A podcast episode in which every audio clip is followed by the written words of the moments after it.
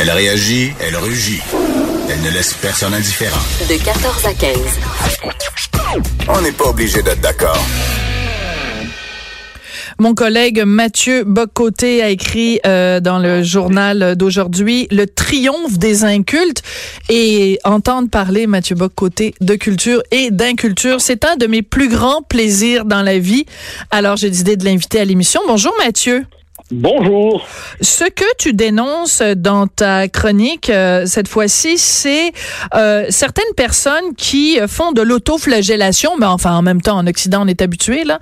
L'autoflagellation, c'est quasiment une job à temps plein pour certaines personnes. Euh, et ce que tu dénonces en fait, c'est une méconnaissance de la de l'histoire du Québec, de l'histoire de la Nouvelle-France. Qu'est-ce qui t'a poussé à écrire ce texte-là? Je vois tous les débats autour de Slav ces temps-ci, et plus largement sur l'appropriation culturelle, et sur le racisme systémique et tout ça.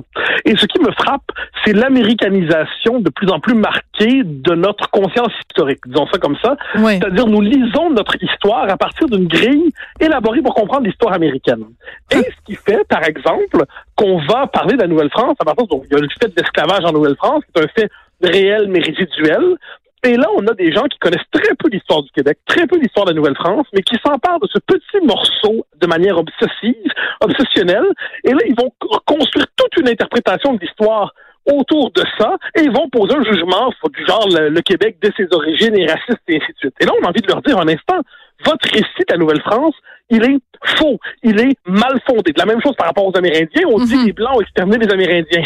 Un instant, tous les Blancs sont pas interchangeables, les Français ont pas agi de la même manière que les Anglais, que les Portugais, que les Espagnols. Or, c'est à partir du moment où les faits historiques de base manquent, et où on se prononce simplement à partir de généralités idéologiques qui circulent soit quelquefois dans l'université, soit quelquefois dans les médias, eh bien, il y a toute une espèce de, de culture qui repose sur des faussetés qui se qui se diffuse dans un milieu militant, dans un milieu politique, et puis on parle désormais de notre histoire à partir de faussetés, mais des, des faussetés normalisées. Et moi, je trouve qu'il y a une forme d'inculture là-dedans qui, à terme, a des effets identitaires, parce que ça fait en sorte, par exemple, que quand on regarde la Nouvelle-France, justement, plutôt que d'y voir une grande aventure fondatrice, on y voit un récit honteux dont on devrait se délivrer. Oui, mais cette honte-là dont tu parles, tu penses pas qu'elle est aussi éminemment propagée dès l'apprentissage de l'histoire à l'école, où on est justement euh, euh, beaucoup dans cette dans cette auto-flagellation euh, de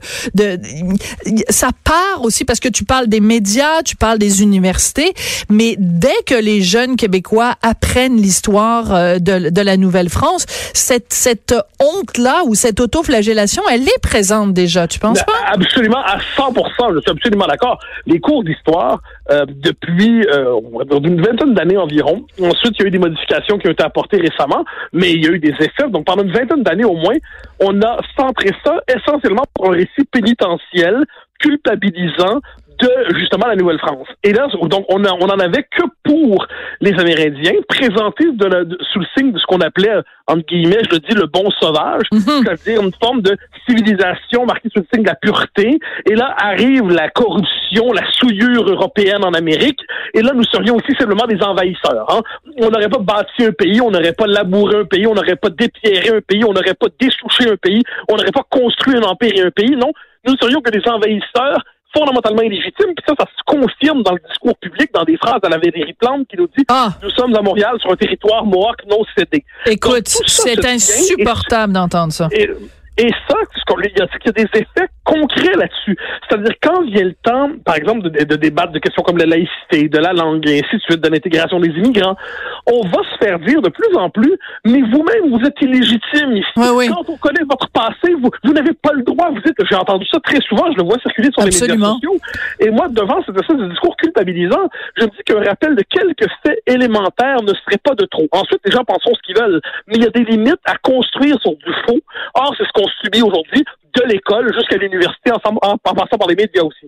Oui, mais là, c'est intéressant parce que tu parles des médias et euh, je ne sais pas si tu as eu l'occasion de voir, mais euh, Télé-Québec diffuse une série Québec avec un cas. Oui, Québec avec un cas, KE-BEC. Et on avait reçu l'autre jour à l'émission euh, Noémie Mercier, qui est la journaliste qui est au cœur de ça, mais il y a l'historienne Myriam Vochak aussi qui, qui, qui, a fait toute la recherche historique.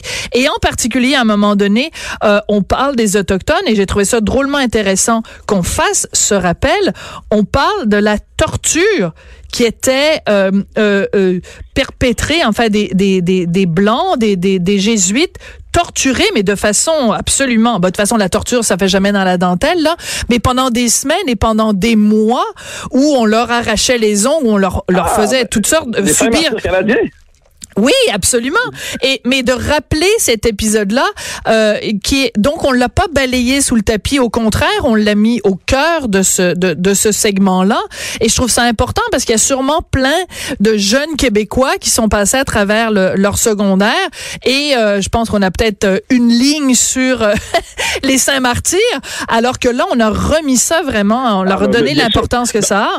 Ben, ben, absolument, mais ça, je pense que c'est une chose qu'on doit se rappeler. Moi, ce qui me fascine dans le regard qu'on jette sur l'histoire aujourd'hui, c'est cette espèce de, de regard de désir de pureté. Et on se dit, il y, a des, il y a des gentils et des méchants, il y a des civilisations pures et des civilisations impures.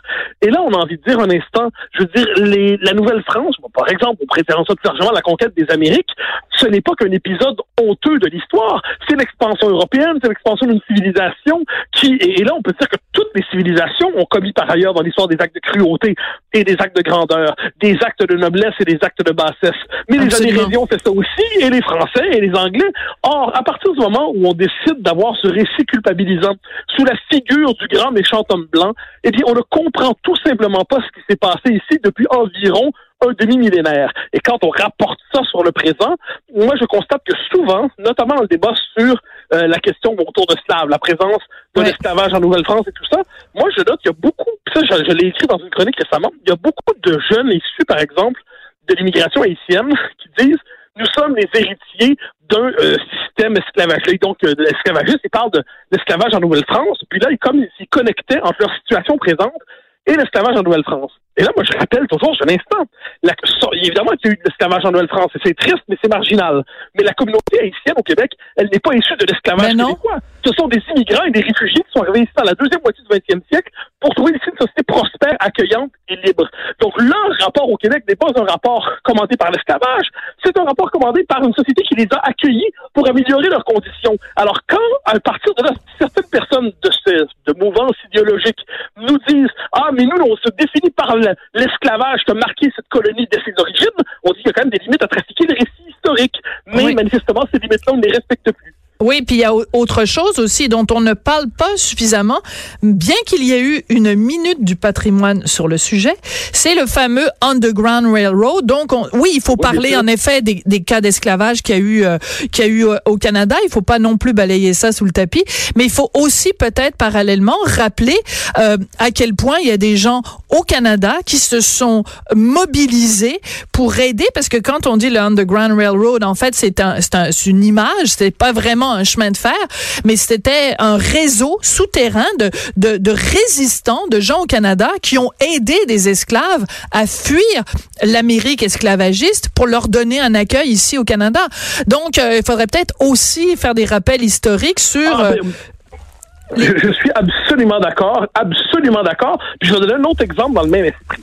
Quand quelquefois on transpose l'histoire américaine sur notre cas, on va nous dire quelquefois il y a au Québec, par exemple, une majorité blanche. Eh bien, je m'excuse, mais ce mot ne veut rien dire au Québec. Au Québec, historiquement, il y a une majorité francophone, il y a une minorité anglaise, les deux sont blancs, et ça n'a pas empêché l'un de dominer l'autre d'une manière ou de l'autre. Quand on- donc les anglophones et les francophones ont un rapport conflictuel au Québec. Quand à l'américaine on dit oui, mais tous ces gens-là sont blancs, donc ils forment un groupe homogène qui Mais non. opprime les personnes de couleur, on dit mais vous comprenez tout simplement plus les- la condition de base de la compréhension de notre histoire, c'est de comprendre que les rapports sociaux au Québec ne sont pas codés sur le mode racial, mais linguistique et culturel.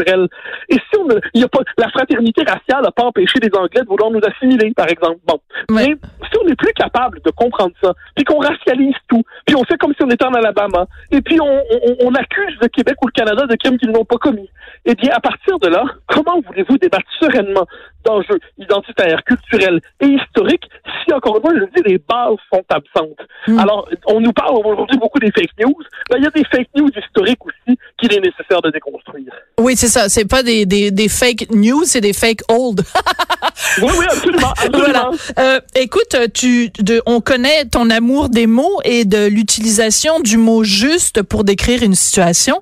Et il y a toute cette nouvelle euh, langue, une nouvelle langue. excuse-moi, c'est un pléonasme redondant, là, mais il y a toute cette langue de façon nouvelle de, de, de parler des choses. J'entendais ce matin euh, euh, Anne-Marie Cadieux qui euh, t'est questionnée justement sur cela parce que elle joue dans une pièce de théâtre de Robert Lepage en ce moment et elle parlait du fait que quand Robert Lepage a monté Coriolan à Stratford en Ontario, le personnage de Coriolan était joué par un afro-descendant.